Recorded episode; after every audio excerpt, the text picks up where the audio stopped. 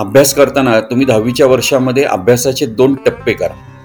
त्यातला पहिला टप्पा साधारणपणे एप्रिल मे पासून सुरू होतो तो नोव्हेंबर एंडपर्यंत की ज्या टप्प्यामध्ये आपण नॉलेजवरती फोकस करायचा. म्हणजे हा प्रश्न त्याचं हे उत्तर हे मला माहिती आहे.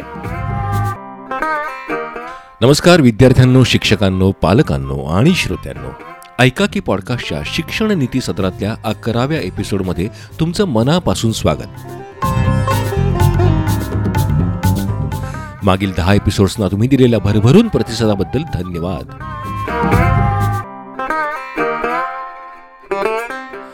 आज आपण गप्पा मारणार आहोत पुण्यातील सुप्रसिद्ध टाकळकर क्लासेसचे संस्थापक केदार टाकळकर यांच्याबरोबर. एकोणीसशे सत्याऐंशी सालापासून ते ज्ञानदानाचं काम करत आहेत आजपर्यंत एक लाखापेक्षा जास्त विद्यार्थ्यांना त्यांनी मार्गदर्शन केलं आहे घडवलं आहे एस एस सी आणि एच एस सीच्या विद्यार्थ्यांमध्ये टाकळकर सरांची पुस्तकं टेस्ट सिरीज मार्गदर्शनपर लेख खूप खूप खूप प्रसिद्ध आहेत.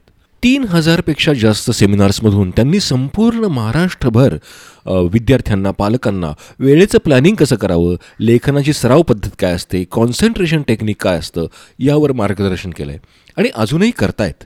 दोन हजार अठरा ते दोन हजार एकवीस अशी सलग चार वर्ष टाइम्स ऑफ इंडियातर्फे त्यांना बेस्ट करिअर काउन्सिलर म्हणून नावाजलं जातं आहे शिक्षण क्षेत्रातल्या पस्तीस वर्षांच्या प्रदीर्घ अनुभवामध्ये दहावीच्या विद्यार्थ्यांना अभ्यासाचं आणि परीक्षेमध्ये उत्तरपत्रिका लिहिण्याचं एक अचूक तंत्र सरांनी डेव्हलप केलं आहे आणि ह्याच विषयावर आपण त्यांच्याशी आज गप्पा मारणार आहोत.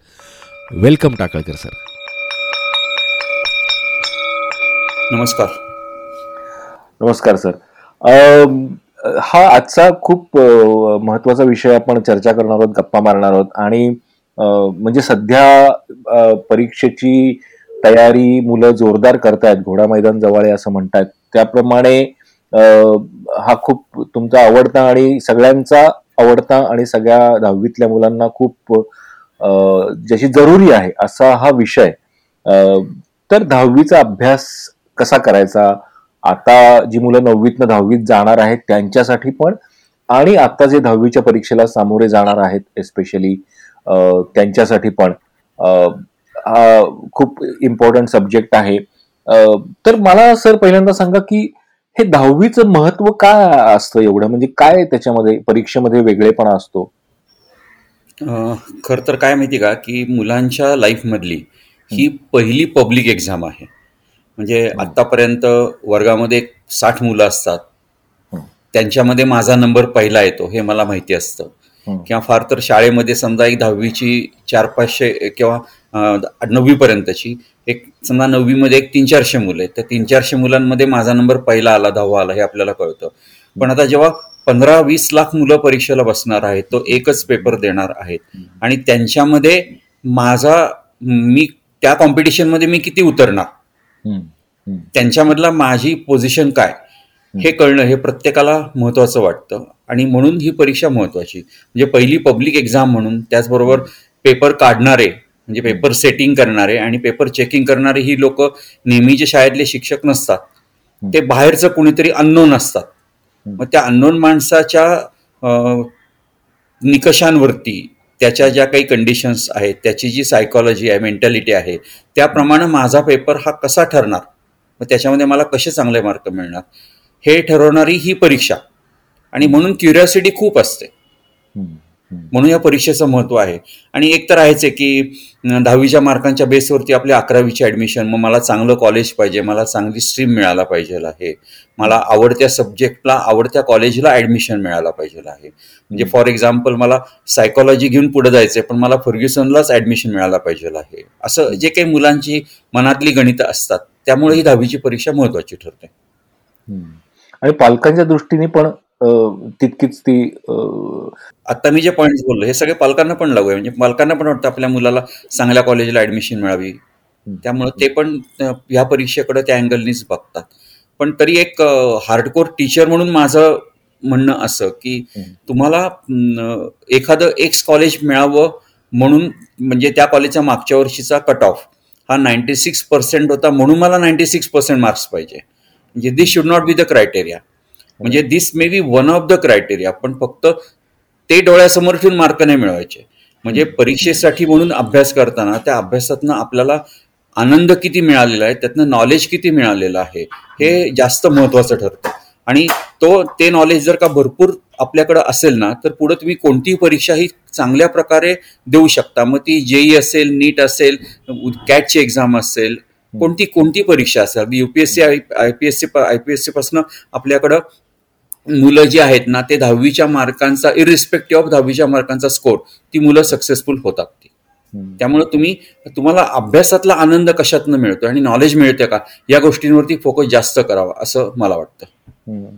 एज यू राईटली सेड ही पहिली पब्लिक एक्झाम असल्यामुळे ह्याच्यासाठी केलेली तयारी पुढच्या सगळ्या पब्लिक एक्झाम्सला डेफिनेटली पूरक आणि त्याची तयारी करून घेणारी अशी नक्कीच असणार आहे. पण सर मला एक सांगा आता म्हणजे समजा मला आठवी नववी मध्ये खूप चांगले मार्क मिळालेत आणि मला मला माहिती अभ्यास कसा करायचा. Because I am getting good mark किंवा जे काही मला मार्क मिळतात त्याच्यावरनं माझा एक अभ्यासाचा पॅटर्न ठरलेला आहे. पण मग आता दहावीसाठी का वेगळा अभ्यास करायचा? असं आपण सगळेजण का म्हणतात असं? दहावीची परीक्षा जी आहे ना ती एका टेक्निकची परीक्षा आहे. म्हणजे मी नेहमी म्हणतो की अभ्यास करताना तुम्ही दहावीच्या वर्षामध्ये अभ्यासाचे दोन टप्पे करा. त्यातला पहिला टप्पा साधारणपणे एप्रिल मे पासून सुरू होतो तो नोव्हेंबर एंडपर्यंत की ज्या टप्प्यामध्ये आपण नॉलेजवरती फोकस करायचा. म्हणजे हा प्रश्न त्याचं हे उत्तर हे मला माहिती आहे. किंवा ही कन्सेप्ट त्याची ही डेफिनेशन त्याचं हे एक्सप्लेनेशन हे मला माहिती आहे. म्हणजे नॉलेज वाईज अभ्यास आहे ना हा नोव्हेंबरपर्यंत करावा. पण डिसेंबर जॅन फेब हे जे तीन महिने आहेत ना तीन महिन्यामधला अभ्यास हा मात्र टेक्निक ओरिएंटेड असावा. म्हणजे नोव्हेंबरपर्यंत मला एखाद्या प्रश्नाचं उत्तर हे काय आहे हे मला माहिती आहे. पण डिसेंबर जॅन फेबमध्ये मी त्या प्रश्नाचं उत्तर परीक्षकाला कसं लागतं? मग ते किती पॉईंट्समध्ये लागतं? मला कुठं कुठं महत्त्वाच्या शब्दाला अंडरलाईन करायचे आहे. म्हणजे टेक्निक ओरिएंटेड स्टडी आहे ना हा जर काय तीन महिन्यामध्ये झाला तर नॉलेज प्लस टेक्निक. त्या म्हणजे बरोबर हां म्हणजे टेक्नि नॉलेज ओरिएंटेड केलेला अभ्यास आणि टेक्निक ओरिएंटेड केलेला अभ्यास हे दोन्ही जर का परिपूर्ण असतील ना तर तो मुलगा त्याच्या आठवी नववीपेक्षा खूप खूप चांगले मार्क मिळवू शकतो. म्हणजे माझ्याकडे अशी अनेक एक्झाम्पल एक अनेक एक्झाम्पल जवळनं बघितलेली पण आहेत की ज्यांना त्यांचा आठवी नववीपर्यंतचा स्कोर हा मे बी सेव्हन्टीजमध्ये होता सेव्हन्टी पर्सेंटमध्ये पण ते दहावीला त्यांनी नाईन्टी क्रॉस केलेले. आणि ओनली बिकॉज मी आता हे जे काही दोन टेक्निक सांगितले त्या दोन टेक्निक प्रमाणे त्यांनी अभ्यास केला आणि पेपर लिहिला. आणि म्हणून त्यांना ते शक्य झालं. पण मग सर आता किती वेळ म्हणजे आपण आता थोडस या टेक्निक ओरिएंटेड गोष्टीकडे वळूयात. नॉलेज ओरिएंटेड प्रॉबेबली आपण करत असू किंवा पण म्हणजे आता एक टेक्निक म्हणून बघताना या सगळ्या अभ्यासाकडे किती वेळ अभ्यास करायला पाहिजे साधारण? म्हणजे आधी सुरुवातीपासून केला तरी आणि आता पुढच्या काही काळामध्ये. अशा दोन टप्प्यांमध्ये किती वेळ अभ्यास करायला पाहिजे? खरं आतापर्यंत म्हणजे एक नोव्हेंबर एंडपर्यंत मुलांनी ऑन अन ॲव्हरेज डेली दोन तास सेल्फ स्टडी केला असेल. याच्यामध्ये सेल्फ स्टडी हा शब्द महत्त्वाचा. म्हणजे मी टीचर म्हणून म्हणतो की याला हंड्रेड टाइम्स अंडरलाईन करा. म्हणजे सेल्फ स्टडी याच्यामध्ये जर का तुम्ही आतापर्यंत दोन तास केला आणि तो साधारणतः डिसेंबर नंतर तुम्ही एक तीन चार तासापर्यंत जरी वाढवलात ना तरी पुरेसा आहे. फक्त मुलांनी सेल्फ स्टडी आणि होमवर्क याच्यामधला फरक हा समजून घ्यायला पाहिजे. कारण सेल्फ स्टडीमध्ये तुम्ही काय करता की तुम्हाला कुणी काही सांगितलेलं नाहीये. तुम्हाला वाटलं म्हणून तुम्ही अभ्यास केला.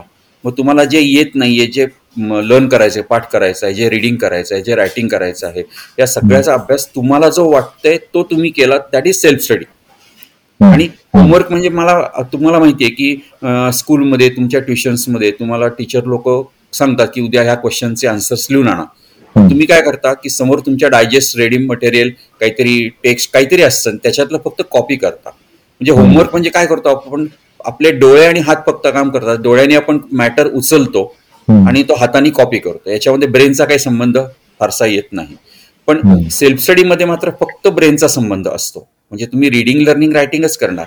पण तो सेल्फ स्टडीचा पार्ट असल्यामुळे त्याच्यातनं तुमच्या ब्रेनमध्ये नॉलेजमध्ये ॲडिशन होते. आणि ती जी ॲडिशन आहे ना ती ॲडिशनच तुम्हाला परीक्षेला महत्त्वाची ठरते. आणि मग असा सेल्फ स्टडी म्हणून तुम्ही जो करणार आहात तो अगदी परीक्षेच्या दिवसापर्यंत तुम्हाला तीन चार तास केलेला सुद्धा सफिशियंट ठरतो. आणि तो मगाशी मी म्हणलं तसं की आता तो टेक्निक ओरिएंटेड पाहिजे. आता नॉलेज ओरिएंटेड झाला आतापर्यंत तो टेक्निक ओरिएंटेड सेल्फ स्टडी जर का तुम्ही केलं असेल तर तुम्हाला फार नाही एक तीन चार तास अभ्यास हा सफिशियंट असतो. मग सर एखादं एक्झाम्पल देता येईल सेल्फ स्टडीचं म्हणजे अगदीच मी बेसिक प्रश्न विचारतोय पण मला माहितीच नाही सेल्फ स्टडी कसा करायचा तर कसं सांगता येईल. म्हणजे आता समजा मला एक हिस्ट्रीचा सेल्फ स्टडी करायचा आहे. तर एक तर सेल्फ स्टडीला आधी प्लॅनिंग लागतं की मी आज ह्या सब्जेक्टचा ह्या चॅप्टरचा मी अभ्यास करणार. मग समजा आजच्या माझ्या प्लॅनिंगमध्ये हिस्ट्रीचा माझा पाचवा चॅप्टर आहे. मग तो पाचवा चॅप्टर मी आधी कधीतरी लर्न केलेला असतोच रिडिंग केलेलं असतंच. रिडिंग करताना मी समजा त्याच्या इम्पॉर्टंट वर्ड्सला डबल डब अंडरलाईन केलेली असेल. तर मी ते अंडरलाईन केलेले वर्ड्स परत परत एक दोन वेळा वाचणार. ते सगळे पॉइंट्स हे मला येत आहेत की नाही माझे पाठ झालेले आहेत की नाही हे मी चेक करणार. नंतर त्या चॅप्टरच्या खाली जे क्वेश्चन्स असतील त्या क्वेश्चनची आन्सर्स मला स्वतःला येत आहेत का? माझ्या स्वतःच्या टर्म्समध्ये स्वतःच्या लँग्वेजमध्ये हे मी चेक करणार. त्यातली काही आन्सर्स ही मी लिहून बघणार. कारण खूप वेळा असं होतं की अनेक मुलांच्या बाबतीमध्ये हा प्रॉब्लेम आहे. की ओरली विचारलं ना ह्या क्वेश्चनचं आन्सर दे तर मुलं पोपटासारखी बडबड करून पटापटा उत्तर देतात. पण. तेच रायटिंगमध्ये लिह म्हटलं ना की त्यांना आठवत नाही. म्हणजे कारण त्या पॉईंटची लिंक आहे ना म्हणजे पहिल्यानंतर दुसरा पॉईंट यायला पाहिजे दुसऱ्यानंतर तिसरा. असा दहा पॉईंटचा आन्सर असेल ना तर ते टेक्स्टमधल्या सिक्वेन्सनी पण यायला पाहिजे. खूप वेळा मुलं काय करतात आधी पहिला पॉईंट लिहिला मग पाचवा पॉईंट आठवला मग नववा आठवला मग दुसरा आठवला. असं ते उचलेगिरी करत आन्सर लिहितात. एक्झामिनरला ते पण नको असतं. मग जर का टेक्स्टमधल्या सिक्वेन्सने आन्सर यायला पाहिजे असेल तर तुम्ही ते आधी लिहून बघितलेलं पण असलं पाहिजे ना. म्हणजे अशा प्रकारे कुणी काही न सांगता मी त्या हिस्ट्रीच्या पाचव्या चॅप्टरचा अभ्यास त्यातलं रिडिंग त्याचं लर्निंग त्याचं रायटिंग हे मी माझ्या स्वतःच्या नॉलेजसाठी करणार आणि दिस इज सेल्फ स्टडी असा प्रत्येक सब्जेक्टचा व्हायला पाहिजे. आता मॅथमॅटिक्सच्या बाबतीमध्ये आम्ही सांगतो की बाबा रे तू रोज समजा अल्जेब्रा आणि जॉमेट्री दोन सब्जेक्ट्स असतील तुला. कारण सीबीएसईच्या मुलांना एकच मॅथमॅटिक्स आहे. पण स्टेट बोर्डच्या मुलांना अल्जेब्रा जॉमेट्री दोन्ही आहे. पण अल्जेब्रा आणि जॉमेट्री दोन्हीच्या डेली पाच पाच सम्स तरी तू सॉल्व्ह कर. मग आता पाच पाच सम सॉल्व्ह करायच्या म्हटल्या तर it takes hardly half an hour अर्ध्या तासामध्ये ते होतात. मग रोज एवढा वेळ तू मॅथ्ससाठी दिलास ना तर तुला मॅथ्सचं वेगळं काही करायची गरजच नाही. आणि त्याच्यामध्ये सुद्धा आत्ताच्या ह्या पिरियडमध्ये ज्या शेवटच्या दोन तीन महिन्यामध्ये समजा मी अल्जेब्राचा फर्स्ट चॅप्टर घेतला. त्यातल्या वन पॉईंट वन मधल्या पाच सम्स केल्या. तर मी मुलांना म्हणतो आता ही चूक करू नका. म्हणजे आता तुम्ही घेताना वन पॉईंट वन मधली एक सम घ्या टू पॉईंट वन मधली एक घ्या थ्री पॉईंट वन मधली म्हणजे पाच चॅप्टर मधल्या एक एक सम्स करा. कारण आपल्या ब्रेनमध्ये इनडायरेक्ट रिव्हिजन ही प्रत्येक चॅप्टरची ही एका सममुळं होते. आपल्या दृष्टीने रिव्हिजन म्हणजे काय? की मी अख्खा चॅप्टर बघितला त्यातले सगळे क्वेश्चन आन्सर लर्न केले मला येत आहेत की नाही ते बघितले. डायजेस्टमध्ये किंवा ॲडिशनल जे काही मटेरियल आहे त्याच्यामधले सगळे क्वेश्चन आन्सर्स माझे बघून झाले. मग झाला माझा तो चॅप्टर झाला. म्हणजे this is one revision but this is physical revision पण तुम्हाला इनडायरेक्ट रिव्हिजन तुमच्या ब्रेनमध्ये जर का सारखी सारखी व्हायला पाहिजे असेल आणि जी ह्या पिरियडमध्ये खूप महत्वाची असते आणि म्हणून मग मुलांनी त्या वन पॉईंट वन मधली एकच सम करायची. टू पॉईंट वन मधली एकच सम करायची पण त्या एका समच्या निमित्तानं आपला ब्रेन इनडायरेक्टली त्या अख्ख्या चॅप्टरची रिव्हिजन करतो. आणि अशा रिव्हिजन मुलांच्या वारंवार व्हायला पाहिजे. आणि हे सगळं त्या सेल्फ स्टडीमध्ये जर का मुलांनी इन्क्लूड केलं तर त्यांना परीक्षेसाठी वेगळं काही करायची गरज खरंच पडत नाही. म्हणजे माझ्याकडे अशी खूप मुलं आहेत की जी पहिल्यापासून अभ्यास मी सांगितलेल्या मेथडनी करतात ना त्यांना तर दोन तास अभ्यास म्हणजे टू आवर्स सेल्फ स्टडी ही त्यांना मे पासनं जून पासनं इतकी चांगली सवय लागलेली असते की त्यांना बोर्डाच्या पेपरच्या आदल्या दिवशी सुद्धा मी म्हणतो तुम्ही दोन तासच अभ्यास करा त्यांना गरजच पडत नाही. म्हणजे मी एक मजा म्हणून नाही पण हे प्रॅक्टिकली मी सांगतो की एक स्टुडंट होता जुनी गोष्ट आहे म्हणजे may be two thousand two thousand two three मधली काहीतरी असेल. दोन तास सेल्फ स्टडी हे त्यांनी प्रिन्सिपल इतकं फॉलो केलं होतं स्टेट बोर्डचा होता. आमच्या बोर्डाचा जॉमेट्रीचा पेपर होता. तो जॉमेट्रीचा पेपर सर्वात शेवटी होता म्हणजे टाइम टेबलमध्ये बोर्डाच्या टाइम टेबलमध्ये आणि त्यावेळेला सुट्ट्या आता मुलांना प्रत्येक पेपरला सुट्टी असते तसं नव्हतं कंटिन्यू पेपर असायचे. आदल्या दिवशी अल्जेब्राचा पेपर झाला होता. दुसऱ्या दिवशी जॉमेट्रीचा पेपर होता. त्या मुलांनी अल्जेब्राचा पेपर झाल्यानंतर एक तीन चार तासांनी मला फोन केला. सर माझा अभ्यास झाला. म्हटलं जॉमेट्रीचा काय काय काय काय केलं? त्यांनी काय काय केलं? मला सांगितलं. मग त्याला म्हटलं आता तुला करायला काहीच नाही का? म्हटलं काहीच नाहीये. सचिन तुला आश्चर्य वाटेल. त्या मुलाला संध्याकाळी म्हणजे जॉमेट्रीच्या पेपरच्या आदल्या दिवशी संध्याकाळी मी घेऊन पिक्चरला गेलो. आज कोणत्या आईवडील सोडतील? मी जर सगळ्या मुलांना म्हटलं की चला मी तुम्हाला असा जॉमेट्रीच्या पेपरच्या आदल्या दिवशी पिक्चर लावतो. कोणी आई वडील सोडणारच नाहीत मला. त्या मुलाला माझ्याबरोबर. पण तो मुलगा आला आणि त्यांनी अल्जेब्रा आणि जॉमेट्री दोन्हीमध्ये फुल मार्क्स घेतले. सेव्हन्टी फाय मार्क्सचा पेपर होता वन फिफ्टी मार्क्स फुल घेतले त्यांनी. का? पण त्यांनी वर्षाच्या पहिल्या दिवसापासून ते टू आवर्स सेल्फ स्टडी हे फॉलो केलं होतं.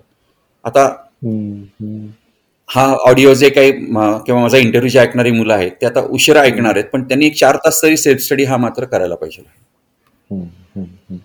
पण म्हणजे हा सेल्फ स्टडी बेसिकली बाकी सगळं जे काही अभ्यास म्हणजे काय म्हणतात कॉलेज शाळा आहे क्लासेस आहेत ते सोडून त्यांनी हा वेळ काढला पाहिजे सेल्फ स्टडीसाठी हो नाही हा वेळ त्यांना काढायला पाहिजे. कारण थोडं थोडं कसं होतं की एक डिसेंबर एंड किंवा जानेवारीच्या फर्स्ट वीकपासून शाळा प्रकरण थोडं कमी होतं. म्हणजे काही जणांना प्रिलिममुळं मग प्रिलिम नंतर मुलं शाळेतच जात नाहीत.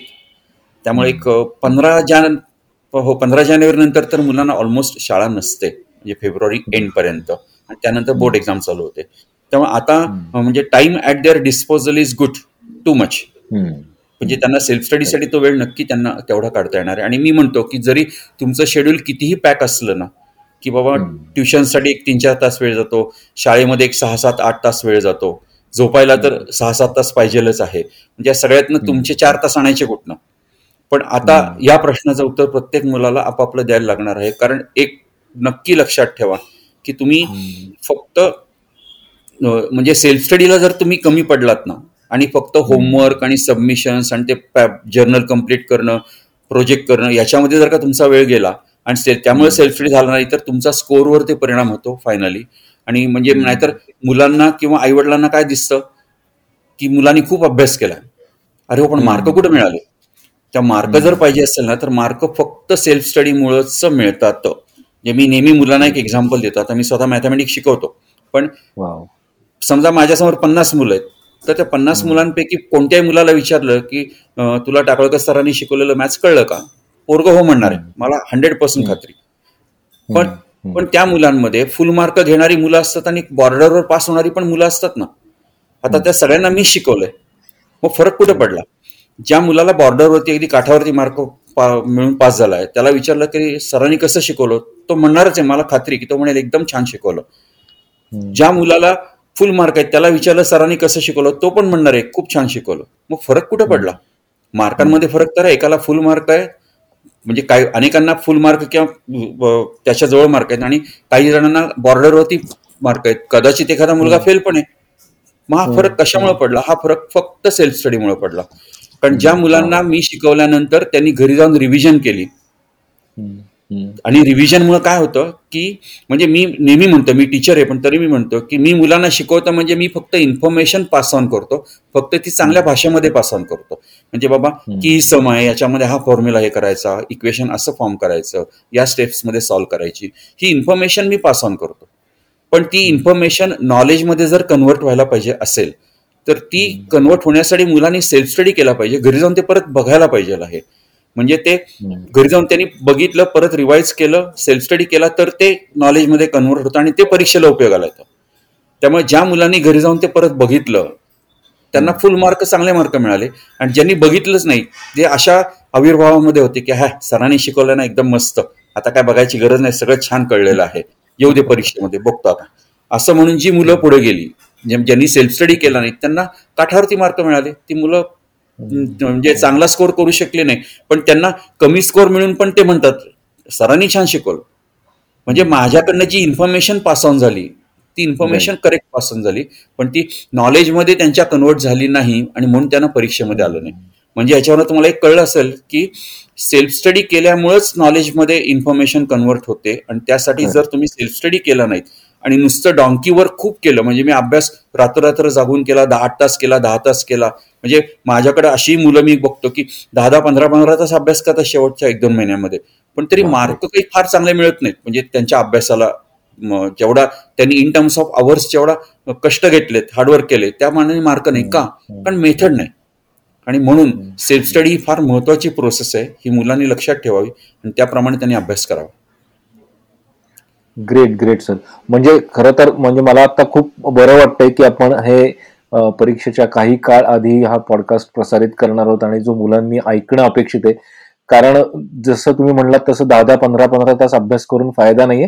तो प्रत्येक गुड मेथडनी गुड टेक्निकनी जे आता तुम्ही सांगताय ते वापरून केलं तर त्याचा नक्कीच फायदा होणार आहे मुलांना.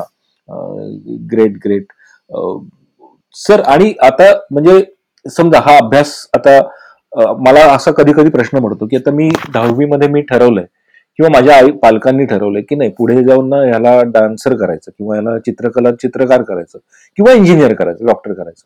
तर हे लक्षात ठेवून मी अभ्यास केला पाहिजे की आता पुढे मला हे व्हायचंय तर मग मी इतके मार्क मिळवायचे तर मग मी इतका अभ्यास करतो. असं काय असतं टेक्निक? म्हणजे मी टीचर पण आहे आणि मी करिअर काउन्सिलर पण आहे. मला करिअर म्हणजे बेस्ट करिअर काउन्सिलर म्हणून टाइम्स ऑफ इंडियाने चार वर्ष मला अवॉर्ड दिलेला आहे. म्हणजे त्या भूमिकेतनं मी तुम्हाला सांगतो आता. म्हणजे टीचरची भूमिका थोडीशी बाजूला ठेवतो. की तुम्हाला पुढे काही जरी व्हायचं असेल ना काही काही व्हायचं असेल. म्हणजे आता तुम्ही म्हणले की तुम्हाला कोणाला म्युझिकमध्ये करिअर करायचं आहे कोणाला स्पोर्ट्समध्ये करायचं आहे मग मार्कांचं काय महत्त्व आहे त्याच्यामध्ये? असं मनामध्ये असंख्य विचार येतात. पण तरी सुद्धा तुम्ही आता तुम्हाला इन फ्युचरमध्ये काय व्हायचं नाही जरा बाजूला ठेवा. म्हणजे तिथं मार्क लागतात की नाही हा विचार मनामध्ये आणूच नका. म्हणजे तुम्ही तुमचं बेस्ट द्या. आणि तुम्हाला जे आउटकम येईल ते बेस्ट असेल असं तुम्ही बघा. त्याचा मा त्या मार्कांचा पुढं उपयोग होईल किंवा नाही होईल हा विचार मनामध्ये आणून तुम्ही जर का अभ्यास केलात ना तर परत मी मगाशी म्हटलं तसं की तुम्हाला इन्फॉर्मेशन असेल नॉलेज नसणार. आहे त्यामुळे ह्या प्रश्नाचं उत्तर आता एवढंच येते हे तुम्हाला आज आठवेल उद्या आठवेल. पण ते परीक्षेमध्ये आठवणार नाही. त्याचं पण मी नेहमी एक उदाहरण देतो की समजा आता मागच्या वर्षी आय पी एल झाली. त्या आय पी एलमध्ये सेमीफायनलला कोण आलं? टॉप कोणी मॅन ऑफ द सिरीज कोण झालं? मॅन ऑफ द मॅच कोण झालं? हे मला क्रिकेट आवडतं पण मला आज विचारलं तर मला नाही आठवणार. पाच वर्षापूर्वीचं विचारलं तर मला नाही आठवणार. पण हेच जर का आपले जे एक्सपर्ट कॉमेंटेटर असतात जे हर्षा भोगले असतील सुनील गावस्कर असतील त्यांना विचारलं त्यांना आठवेल का? Because it is a part of their knowledge तो आपल्या नॉलेजचा पार्ट नाही आपण तेवढ्या पुरते एन्जॉय करतो आणि आपण ते सोडून देतो. म्हणून इन्फॉर्मेशन ही टेंपररी आपल्या लक्षात असते. नॉलेज हे परमनंट आपल्या बरोबर असतं. त्यामुळे तुम्हाला आत्ताच्या अभ्यासामधनं जास्तीत जास्त नॉलेज कसं मिळेल हा विचार करा. कारण ते नॉलेज तुम्हाला पुढं कुठं कसं उपयोगाला येईल हे सांगता येत नाही. आज काही स्टुडंट्स माझे युपीएससी एमपीएससीची प्रिपरेशन करतात. ते म्हणतात सर आम्हाला फिफ्थ स्टँडर्ड पासूनचं हिस्ट्री जॉग्राफी हे परत आम्हाला अभ्यासायला लागलं. म्हटलं का रे बाबा त्यावेळेला तू अभ्यास नव्हता केला का? नाही म्हणलं आता त्यावेळेचं काय त्यावेळेला लक्षात होतं. नंतर ते लक्षात राहिलं नाही. म्हणजे त्यांनी फिफ्थ स्टँडर्डला जो स्टडी केला हिस्ट्री जॉग्राफीचा तर तो it was a part of their information not knowledge कारण आपण काय करतो? परीक्षेपुरता अभ्यास करतो. परीक्षा झाली की विसरून जातो. कारण त्याचा काही संबंध येत नाही आपल्याशी. पण म्हणून तुम्ही असं मनामध्ये ठेवूच नका. आता मी साधं एक्झाम्पल दिलं की युपीएससी एमपीएससी कोणती पुढची गव्हर्नमेंटची एक्झाम द्यायची असेल तर तुम्हाला फिफ्थपासून तुम्ही शिकलेले हिस्ट्री असेल जॉग्राफी असेल मॅथ्स असेल सायन्स असेल हे तुम्हाला लागतं. त्यामुळे आता जाऊ दे आपण आता टेन्थमध्ये आलेलो पण मग टेन्थचा जो अभ्यास आहे तो तुम्ही नॉलेज ओरिएंटेड करा. मार्क किती मिळणार आहेत आणि ते पुढे उपयोगाला मिळणार उपयोग उपयोगी पडणार आहेत की नाही याचा विचार तुम्ही करूच नका. तो विचार न करता तुम्ही चांगले चांगला अभ्यास चांगलं नॉलेज चांगले मार्क हे मिळवायचं एवढंच ध्येय ठेवा. म्हणजे तुम्हाला पुढं करिअरमध्ये काही करायचं असेल ना तरी अवघड जाणार नाही. कारण अशी पण आपण आम्ही एक्झाम्पल्स बघतो की टेन्थला नाईन्टी सिक्स पर्सेंट मार्क्स आणि इलेव्हन सायन्सला गेल्यानंतर तो मुलगा अकरावीला सिक्स्टी पर्सेंटच्या रेंजमध्ये येतो. का रे बाबा? नाईन्टी सिक्सचे सिक्स्टी झाले. हा कारण त्यावेळेला फक्त टेक्निक ओरिएंटेड अभ्यास केला होता. नॉलेज ओरिएंटेड अभ्यास केला नाही तिथं कमी पडलं. आणि इलेव्हन्थला मात्र आता तसं काही टेक्निक बिकनिक भानगड नसते इलेव्हन ट्वेल्थला सगळं छान करायला लागतं. मग सगळं छान करायची सवय नाही ना कारण सेल्फ स्टडीची सवय नाही. आणि म्हणून मग ती मुलं कमी पडतात. म्हणून तुम्ही कुठंच कमी पडू नये आयुष्यामध्ये असं जर वाटत असेल ना तर तुम्ही अभ्यास हा व्यवस्थित करा. पुढं काय करायचं आपल्याला? हा विचार मी नेहमी म्हणतो की परीक्षा संपेपर्यंत. म्हणजे माझ्याकडे आता करिअर काउन्सिलिंगसाठी मुलं येतात ना पेरेंट जास्त येतात. पण त्यांना मी सांगतो की तुमच्या मुलाचा बोर्डाचा शेवटचा पेपर देऊन होईपर्यंत तुमच्या मुलाशी तुम्ही करिअरबद्दल काही बोलू नका तर की तुला एवढे मार्क मिळायला पाहिजे तुला ह्या कॉलेजला ऍडमिशन पाहिजे तुला जेई करायचंय पुढे तुला इंजिनियर करायचंय. कारण होतं काय माहिती का? की पोरग वाचतं आहे आता दहावीचं हिस्ट्री जॉग्राफी आणि आईवडिलांच्या गप्पा चालल्यात की मुलाला पुढे आय आय टीला टाकायचं त्याला युएसला त्याला अमुक शिकवायला पाठवायचं ह्या आईवडिलांच्या गप्पा सगळ्या. आणि मुलगा ते ऐकतो बरं मुलांचं हे वय ते स्वप्न बघण्याचंच वय आहे. त्यामुळं हातामध्ये दहावीचं हिस्ट्रीचं पुस्तक. आणि मुलं मुलगा मनामध्ये स्वप्न काय बघतो? की दहावीला मला एवढे मार्क मिळाले. त्याच्यात मला ह्या कॉलेजला ऍडमिशन मिळाली. मला जेईला एवढा चांगला स्कोर झाला. मी आय आय टीला गेलो. आय आय टीतला गेल्यानंतर मी ला गेलो. तिथं एम एस केलं. एखादी मुलगा असंही म्हणतो की एखादी छानशी पोरगी पण तिकडे पटवली. आणि तिथं म्हणजे लग्न झालं म्हणजे बघा पोरगा दहावीचं हिस्ट्रीचं पाचव्या चॅप्टरमध्ये आहे. आणि मनातल्या मनात तो लग्न करून पण मोकळा आला. आणि ह्याला कारण कोण? आई वडिलांनी त्याला करिअरमध्ये पुढे तुला काय करायचं अमुक करायचं तमुक करायचं ही स्वप्न दाखवायला सुरुवात केली म्हणून.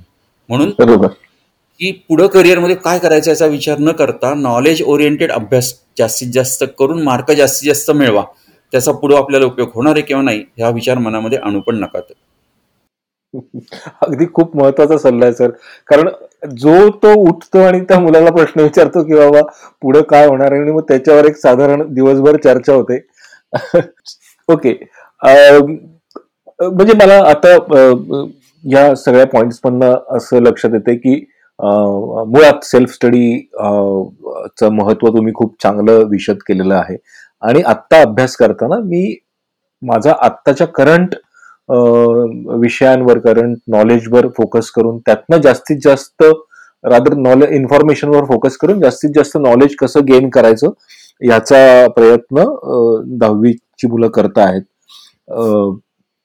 पण सर आता म्हणजे आता दहावीच्या आपण ह्या साधारण शेवटच्या टप्प्याकडे येतो आहोत. आणि माझा पॅटर्न असा मला दिसतोय की कोणाला कोणत्याही विद्यार्थ्याला की मला पहिल्या टेस्ट सिरीजमध्ये काय एक चाळीस टक्के मार्क पडेल. नंतर मी थोडा अभ्यास केल्यावर मला साठ टक्के पडले. आणि आता कदाचित पिलिम होतील किंवा काय त्याच्यामध्ये मला इतके इतके टक्के मार्क पडतील. तर मग त्यानंतर मी असं काही प्रेडिक्ट करू शकतो की मला आता फायनलला एवढे मार्क मिळतील वगैरे? साधारणपणे तुम्ही शेवटची जी कोणती परीक्षा द्याल ना मग ती मे बी तुमची स्कूलची प्रिलिम असेल किंवा टेस्ट सिरीज तुम्ही लावलेली असेल त्या टेस्ट सिरीज असेल टेस्ट सिरीजची परीक्षा असेल ती. पण त्याच्यापेक्षा एक सण टेन पर्सेंट तरी प्लस करा करायला काय हरकत नाही. कारण खूप वेळा काय होतं म्हणजे सगळ्या मुलांचा एक दोष आहे बरं का. म्हणजे अगदी जेव्हा सचिन तू आणि मी आपण जेव्हा स्टुडंट होतो ना तेव्हा आपण असंच करायचं की एक्झाम असली की मगच अभ्यास करायचा. त्यामुळं मुलांनी माझं म्हणणं असं की ह्या डिसेंबरपासून फेब्रुवारी एंड पर्यंत तुम्ही भरपूर एक्झाम्स द्या. मग त्या स्कूलच्या प्रिलिम असेल किंवा टेस्ट सिरीजच्या माध्यमातून वेगवेगळे जे काही आता सुपरमाइंड पण टेस्ट सिरीज घेते त्यांची असेल. पण अशा टेस्ट सिरीजच्या माध्यमातून तुम्ही स्वतःला नेहमी तपासत जा चेक करत जा की आपलं नॉलेज किती आहे ते. कारण खूप वेळा अभ्यास झाला का? झाला. पेपर देऊन घरी पोरगा आल्यानंतर त्याला आईवडिलांनी विचारलं का रे पेपर कसा गेला? एकदम मस्त एकदम सही. पण मार्क मात्र तसे मिळत नाहीत. म्हणजे काय होतं की म्हणजे अनेक मुलांच्या बाबतीत असंही बघितलेलं आहे रादर तुम्ही आपण पण फेस केलेलं आहे की एखाद्या प्रश्नाचं उत्तर म्हणजे समजा अकरा वाजता परीक्षा आहे दहा वाजता मी एखाद्या प्रश्नाचं उत्तर पाठ केलं. कारण मला ते अवघड जात होतं म्हणून ताजं ताजं बघायचं म्हणून मी ते पाठ केलं. आणि नंतर मी अकरा वाजता पेपर हातामध्ये आल्यानंतर तो प्रश्न दिसला. वा वा मला बरं वाटलं. मग आता त्या प्रश्नाचं उत्तर मला छान लिहिता येईल लिहिता येईल. कारण मी ताजं ताजं दहा वाजताच तयार केलं होतं ना. पण मी ते लिहायला घेतल्यानंतर मे बी त्या प्रश्नाच्या उत्तरामध्ये दहा पॉईंट्स असले तर मला सहा पॉईंटच येतात सातच येतात आठच येतात सगळे आठवतच नाही. मग असं का? कारण ते आपल्या ब्रेनमध्ये प्रॉपर स्टोर झालं नाही कारण तुम्ही आयत्याला केलं ना ते. म्हणजे तुम्ही जाईपर्यंत ब्रेनमध्ये जर का ते काय कोंबत राहिलात तर ब्रेनची इंटेक कॅपॅसिटी अनलिमिटेड आहे.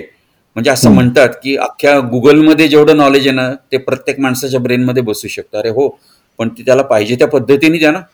तुम्ही म्हणजे तुमच्या सोयीने जर त्याच्यामध्ये ते कोंबत बसलात तर तो ब्रेन नाही घेणार. आणि मग ते ब्रेनला डायजेस्ट झालं नाही म्हणजे डायजेशन फक्त पोटामध्येच असतं अन्न खाल्लेल्या अन्नाचं असतं असं काही नाही. घेतलेल्या नॉलेजचं इन्फॉर्मेशनचं पण डायजेशन असतं. पण ते जर का डायजेशन प्रॉपर झालं नाही ब्रेनमध्ये तर मग आपल्याला आठवत नाही. आणि मग कॉन्फिडन्स जातो की काय राव आता दहा वाजता केलेलं मला अकरा वाजता आलं नाही. पण मग अशी परीक्षा म्हणजे आपल्या ब्रेनला रिकलेक्ट करण्याची आठवण्याची जी सवय ना ही मुलांनी सारखी द्यायला पाहिजे. आणि ती सवय फक्त एकाच गोष्टीत नव्हते ती म्हणजे परीक्षा दिल्यामुळे. म्हणून मुलांनी वारंवार जर का परीक्षा दिल्या या शेवटच्या तीन महिन्यामध्ये माझं तर म्हणणं आहे की सगळ्या प्रकारचे मिळून मुलांचे ना प्रत्येक सब्जेक्टचे किमान पाच ते सहा पेपर रायटिंगमध्ये सॉल्व्ह करून व्हायला पाहिजे. आणि तेवढे जर का झाले असतील ना तर मग परीक्षेमध्ये म्हणजे माझ्या वर्षी दहावीची परीक्षा म्हणजे बोर्ड बोर्ड परीक्षा is not a big deal उलट ते खूप सोपं काम आहे. म्हणजे मी अनेक वेळा अनेक पालकां पालकांशी भेट लावून की पोरग समजा सेव्हन्टी पर्सेंट आहे मी तुमच्या मुलाला नाईन्टीच्या वर नेतो. पोराने माझा ऐकायचं. आणि अशी मी ज्यांनी माझ्याशी बेट लावली त्या सगळ्यांच्या त्या सगळ्या बेट मी जिंकलो. कारण पण काय पालक लोक रिझल्ट लागल्याने ओळख दाखवत नाही त्यामुळे मला माझे काही बेटचे पैसे मिळाले नाही पण म्हणजे सांगण्याचा उद्देश हा की दहावीची परीक्षा is not a big deal mark मिळवणं हे. फक्त ते मी म्हटलं तसं. म्हणजे नॉलेज पण पाहिजे टेक्निक पण पाहिजे. आणि या शेवटच्या पिरियडमध्ये जी प्रॅक्टिस आहे ना तर ती प्रॅक्टिस ही पूर्णपणे पेपर सॉल्विंगच्या स्वरूपातली पाहिजे आहे. म्हणजे मुलांना जी सवय असते ना की आज समजा एखादा मुलगा भेटला रस्त्यात मला. का रे बाबा? समजा फेब्रुवारीमध्ये भेटला मार्चमध्ये परीक्षा बोर्डाची. का रे बाबा? काल काय अभ्यास केला? सर काल हिस्ट्रीचे तीन चॅप्टर केले सायन्सचे दोन केले अमुकचं अमुक केलं. हो का काय केलं? काय नाही ते चॅप्टर परत म्हणजे हिस्ट्रीचा पाचवा चॅप्टर परत एकदा अंडरलाईन केलेलं गोथ्रू केलं. नंतर त्याचे क्वेश्चन आन्सर खाली दिलेले डायजेस्टमधले परत एकदा सगळे गोथ्रू केले लर्न केले सगळे येते की नाही ते बघितलं. म्हणजे अशी जी रिव्हिजन आहे ना ही अशी रिव्हिजन ही मुलं प्रत्येक प्रत्येक मुलगा म्हणजे शंभरातली नव्या म्हणजे हजाराच्या भाषेत बोलले. मी हजारातली नऊ हजार नऊशे नव्या नऊशे नव्याण्णव मुलं ही अशीच रिव्हिजन करतात. आणि ही रिव्हिजन ही शेवटच्या दोन तीन महिन्यामध्ये चुकीची ठरते. कारण आपण विचार करा की फिफ्थपासून साधारण आपण एक्झाम देतो असं म्हणू. म्हणजे जरा थोड्या मॅच्युअर्ड एक्झाम आपण पाचवीपासून देतो असं म्हणू. पण मग त्या प्रत्येक एक्झामला ह्याच पद्धतीने अभ्यास केला ना. पण या पद्धतीने अभ्यास केल्यानंतर आपल्याला असं वाटतं की हा मला येते मला येते मला येते अरे हो पण तरी परीक्षेमध्ये आल्यानंतर आठवलं कुठं? मार्क कुठं मिळाले? पण तरी आपण आपली अभ्यासाची पद्धत बदलायला तयार होत नाही. आणि बोर्डाला ह्या पद्धतीने जी मुलं अभ्यास करतात ना त्यांना ठराविक लिमिट पर्यंतच त्यांचे मार्क वाढतात. आणि प्रत्येकाला अनलिमिटेड मार्क वाढून पाहिजे असतात. मग त्यांना मी सांगतो की तुम्ही क्वेश्चन पेपरवरून अभ्यास करा. पण क्वेश्चन पेपर मधला क्वेश्चन नंबर वन वन मधला वन हा मे बी पाचव्या चॅप्टरवरती असेल. आणि त्यातला टू असेल तो दुसऱ्या चॅप्टरवरती असेल. त्यातला थ्री असेल तो मे बी टेन्थ नंबर चॅप्टरवरती असेल. तर हे जे चॅप्टर मधलं स्विच ऑफ स्विच ऑन आहे ना हे मेन ब्रेनला चांगलं जमायला पाहिजे आहे. आणि त्यासाठी ब्रेनला तशी सवय जर लागली तर ऍक्च्युअल एक्झाममध्ये ती मुलं खूप चांगल्या प्रकारे पेपर लिहितात. पण म्हणून चॅप्टर वाईज रिव्हिजन न करता क्वेश्चन पेपर वाईज रिव्हिजन जर का मुलांनी केली तर ते जास्त चांगलं पडतं. त्या मुलांना माझा प्रामाणिक सल्ला आहे की तुम्ही मॅक्सिमम क्वेश्चन पेपर्स हे आयदर प्रिलिम प्रिलिमची स्कूल प्रिलिम असेल आज बऱ्याच स्कूल्स आहेत त्या प्रिलिम वन टू दोन दोन प्रिलिम्स घेतात. त्याशिवाय तुम्ही टेस्ट सिरीज कोणती लावली तिथं पण दोन तीन टेस्ट तुमच्या सॉल्व्ह करून होतील. पण अशा पद्धतीने जर का तुम्ही पुढे गेलात ना तर तुम्हाला दहावीमध्ये खरोखर अनलिमिटेड मार्क मिळतील. असं काही स्पेसिफिक टेक्निक सांगता येईल तुम्हाला? म्हणजे आपल्या विद्यार्थ्यांच्या सोयीसाठी की मला पाच दहा पेपर सोडवायचे आहेत किंवा टेस्ट सिरीज लावलेली त्या त्यासाठी काय प्रिपरेशन करावं? किंवा कसं कसं कशी द्यावी ती टेस्ट सिरीज किंवा पेपर्स कसे सोडवावेत? वेळ लावून सोडवावेत? का बघून सोडवावेत? का आठवून सोडवावेत? असं काही टेक्निक सांगता येईल? तर मी एक्झाम्पल देतो. म्हणजे मला काय म्हणायचं ते कळेल. की समजा आता सीबीएसईचं एक्झाम्पल घेतो. की त्यांना नंबर ऑफ सब्जेक्ट पाचच असतात. पण आयसीएसई स्टेट बोर्डच्या मुलांनी तेच लॉजिक किंवा तेच टेक्निक कंटिन्यू केलं तरी चालेल. तर सीबीएसईला पाच सब्जेक्ट आहे. मग मी सांगणार की? समजा एक तारीख आहे. एक तारखेला तुम्ही मॅथमॅटिक्सचे दोन क्वेश्चन पेपर घ्या. फुल सिलेबसचे दोन क्वेश्चन पेपर घ्या. त्याचा बघून अभ्यास करा. म्हणजे क्वेश्चन नंबर वन आता मॅथ्स म्हणल्यानंतर त्याच्यामध्ये सम असेल. मग ती सम कशी सॉल्व्ह करायची? येते का बघायचं? त्याच्या ठराविक स्टेपपर्यंत केली. पण अख्खी करायची गरज नाही. मग क्वेश्चन नंबर टू घेतला. अरे मला काही येत नाही याचं काय करायचं? बघ ना बाबा तुझ्याकडं टेक्स्ट आहे तुझी तुझी ट्युशनची वही आहे स्कूलची वही आहे डायजेस्ट आहे जे असेल ते सगळं बघ त्यातनं तो क्वेश्चन नंबर टू तयार कर. असा क्वेश्चन नंबर थ्री तयार थ्री तयार कर. थोडक्यात दोन क्वेश्चन पेपरचा बघून अभ्यास करायचा. असा मी समजा डे वनला पहिल्या दिवशी मी मॅथ्स घेतलं दुसऱ्या दिवशी मी सायन्स घेतलं तिसऱ्या दिवशी मी एस एस टी म्हणजे हिस्ट्री जॉग्राफी घेतलं चौथ्या दिवशी मी इंग्लिश घेतलं. आता इंग्लिशचे दोन पेपर करताना त्याच्यामध्ये सपोज एसे असेल तर आता एसेचे चार पाच टॉपिक दिले त्यातला एक एसे मी लिहिणार. मग मी मनातल्या मनामध्ये तो एसे हां हा मी एसे मी टॉपिक सिलेक्ट करीन. त्याच्यामध्ये पहिला फर्स्ट पॅरामध्ये मी हा पॉईंट लिहीन. दुसऱ्या पॅरामध्ये मी हा पॉईंट लिहीन. अशा पद्धतीने मी पॉईंट्स सगळे लिहून आज माझा एक दोन एक पानांचा एसे मध्ये तयार येईल म्हणजे मनातल्या मनात मी एसे लिहिणार. थोडक्यात ते सगळे पेपर्स त्या दोन पेपरचा ओरल मी स्टडी केला. अशा पाच दिवसामध्ये पाच सब्जेक्टचे मी फक्त दोन दोन पेपर स्टडी केले. आणि सिक्स टू टेन म्हणजे सहा ते दहा तारखांमध्ये मी त्या दोन पेपरपैकी कोणता तरी एक पेपर हा न बघता मग मी जे टेक्निक म्हणतोय ना की बाबा एक्झामिनरला काय अंडरलाईन करून लागतं बॉक्स करून लागतं पॉईंटमध्ये आन्सर लिहून लागतं. त्याप्रमाणे सगळं करून मी त्यातला कोणता तरी एक पेपर मी सॉल्व्ह केला. आता याच्यामध्ये मला पेरेंटची थोडी मदत पाहिजे की कोणते दोन पेपर मुलांनी स्टडी करायचे म्हणजे लर्न करायचे हे पेरेंट सांगतील. आणि त्या दोन पैकी कोणता एक पेपर रायटिंगमध्ये सॉल्व्ह करायचा मग तो घड्याळ लावून अगदी तीन तास बसून सॉल्व्ह केला. जणू काही हा पेपर बोर्डाचा पेपर आहे आणि तो आपला कोणीतरी चेक बोर्डाचा एक्झाम चेक करणार आहे अशा पद्धतीने त्यातला कोणता तरी एक पेपर लर्न सॉल्व्ह केला रायटिंगमध्ये म्हणजे असं लर्निंग आणि रायटिंग म्हणजे मुलांना हे करू देत ना की बाबा मी एक चार पाच दिवसापूर्वी मी जे लर्न केलं होतं पाठ केलं होतं बघून केलं होतं मला जे येत नव्हतं ते सगळं मी बघितलं होतं. मग आता ते बघितलेलं तरी मला म्हणजे खरं तर सगळ्याच विषयांमध्ये फुल मार्क मिळायला पाहिजे ना. कारण आधी पेपर काढता तो मला माहिती आहे. पण तरी सुद्धा मुलांना त्यावेळेला रिअलाइज होतं की अरे एक चार पाच दिवसापूर्वी हे लर्न केलेलं आलं नाही बरं का? हो ते का नाही आलं? कारण मगाशी मी म्हणलं तसं की आपल्या ब्रेनला आपण रिकलेक्शनची म्हणजे आठवण्याची सवयच लावत नसतो. मग ती ह्या पद्धतीने लावा. मग असं मी आता एक्सप्लेन केलं त्याप्रमाणे दोन पेपर बघून लर्न केले त्यातला एक रायटिंगमध्ये सॉल्व्ह केला. अशा सगळ्या सब्जेक्टचा एकदा झालं. म्हणजे तो एक राऊंड असा दुसरा राऊंड तिसरा राऊंड असे तुमचे जेवढे राऊंड होतील तेवढे करा. आणि एस्पेशली तुम्ही जानेवारी एंड फेब्रुवारी नंतर ज्या काही परीक्षा देणार आहात ना त्याला तर मी असं सांगतो की समजा टेस्ट सिरीज आहे. आता टेस्ट सिरीजचा उद्या मॅथ्सचा पेपर आहे. तर मी काय करणार की तोपर्यंत आपली एक दोन तीन रिव्हिजन काहीतरी झालेले असतात. कारण स्कूल प्रिलिम झालेली असते. टेस्ट सिरीज बाहेरची असेल त्यातला पण एखादा दुसरा सेट झालेला असतो.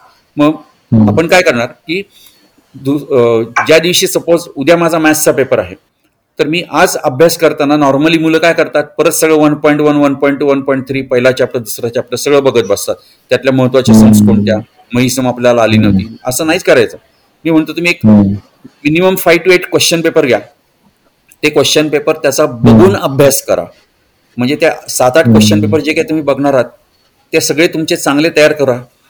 आणि येऊन तुम्ही टेस्ट सिरीजचा पेपर सॉल्व्ह करा. म्हणजे टेस्ट सिरीजच्या पेपरला किंवा प्रिलिमच्या पेपरला जाताना परत चॅप्टर वन चॅप्टर टू करायचेच नाहीत. फुल सिलेबसचे बोर्डाच्या पॅटर्न प्रमाणे क्वेश्चन पेपरचा बघून अभ्यास करून तो पेपर सॉल्व्ह करायचा. अशा पद्धतीने जर ती मुलं गेली तर त्यांना कळतं की ब्रेन जास्त फास्ट वर्क करतो आणि परीक्षेमध्ये सगळं रिकलेक्ट छान होतं. त्यामुळे शेवटच्या टप्प्यामध्ये मुलांनी हे टेक्निक फॉलो करायला हरकत नाही. म्हणजे मला असं आता खात्रीच वाटायला लागलं की ज्यांनी जे हे ऐकतील आणि किंवा ज्यांना तुमच्याकडनं हे टेक्निक कळलेलं आहे ती मुलांनी जर फॉलो केलं तर नक्कीच त्यांना मार्कांमध्ये सुधारणा होईलच प्लस नॉलेज आणि त्यांच्या ब्रेनला एक सवय लागेल आठवण्याची. म्हणजे ऍबसॉर्ब करणं तुम्ही मगाशी म्हणलात अनलिमिटेड कॅपॅसिटी आहे पण ते रिकॉल करणं हे सुद्धा एक महत्वाचं काम फंक्शन ब्रेन करत असतं आणि त्याला तशी सवय लावून देणं आय थिंक या टेक्निकमुळे खूपच सहज शक्य होईल असं मला अगदीच खात्री वाटते ग्रेट सर म्हणजे आपण आता जवळजवळ पण छत्तीस चाळीस मिनिटं बोलतोय आणि मला असं वाटतं की खूपच महत्वाची टेक्निकल आणि नॉलेज ओरिएंटेड माहिती विद्यार्थ्यांना या माध्यमातून मिळालेली आहे. हा ऑडिओ काय तुम्ही जे काय म्हणतात तर ते ऐकणाऱ्या प्रत्येक मुलाला मला खात्री आहे की मी जे काय सांगितलं सगळं आवडणार आहे. त्याला सगळं छान वाटणार आहे. म्हणजे तो म्हणेल काय सर ग्रेट आहेत काय मस्त सांगितलं.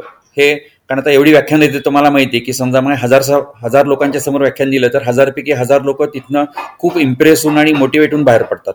ते सगळं मी आता इथं बोलायचा प्रयत्न मी केलेला आहे. पण हजार लोक जेव्हा बाहेर पडतात तेव्हा त्यातले फॉलो करणारे नेहमी मी म्हणतो की पाच दहा टक्केच लोक असतात.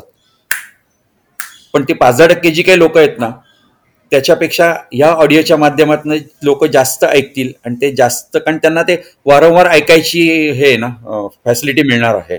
त्यामुळं त्यांना वारंवार मी या ऑडिओच्या माध्यमातून भेटणार आहे आणि मग ती मुलं स्वतःला करेक्ट करत करत जातील आणि खूप चांगल्या प्रमाणामध्ये ते इम्प्रूव्ह करतील आणि खूप चांगले मार्क घेतील. फक्त नंतर परीक्षेला चांगले मार्क मिळाले तर मला शोधा आणि मला पेढे खायला घाला एवढं मात्र नक्की सांगेन खूप छान सर. खूप छान वाटलं. आणि अगदी तुम्ही लगेच हो म्हणलात परवा आपण भेटल्यानंतर त्यावरनं तुमची कळकळ आणि विद्यार्थ्यांना खूप मार्गदर्शन मिळावं आणि त्यांची प्रगती व्हावी यासाठी वाटणारी तुमची आत्मीयता लक्षात येते sir. So thank you very much या पॉडकास्टमध्ये आणि ऑब्विसली तुम्ही म्हणलात तसं पॉडकास्ट हे असं माध्यम आहे की बेसिकली आपण काहीही दुसरं करताना सुद्धा ऐकू शकतो. म्हणजे पालक जरी स्पेसिफिकली टीव्ही समोर नाही बसले किंवा लॅपटॉप समोर नाही बसले तरी कानात हेडफोन घालून बाकी दुसऱ्या गोष्टी करताना ते हे पॉडकास्ट नक्की ऐकू शकतील. जसं आपलं ऐका की नावाचं एक ऍप पण आहे ज्यातनं आपण मुलांना स्क्रीनकडे न बघता कसा अभ्यास करायचा याचं एक टेक्निक सांगायचा प्रयत्न करतो. So yes thank you very much आणि परत कधीतरी एखाद्या नवीन विषयावर तुमच्याशी गप्पा मारायला नक्की आवडेल सर येस येस नक्की नक्की नक्की. Yes thank you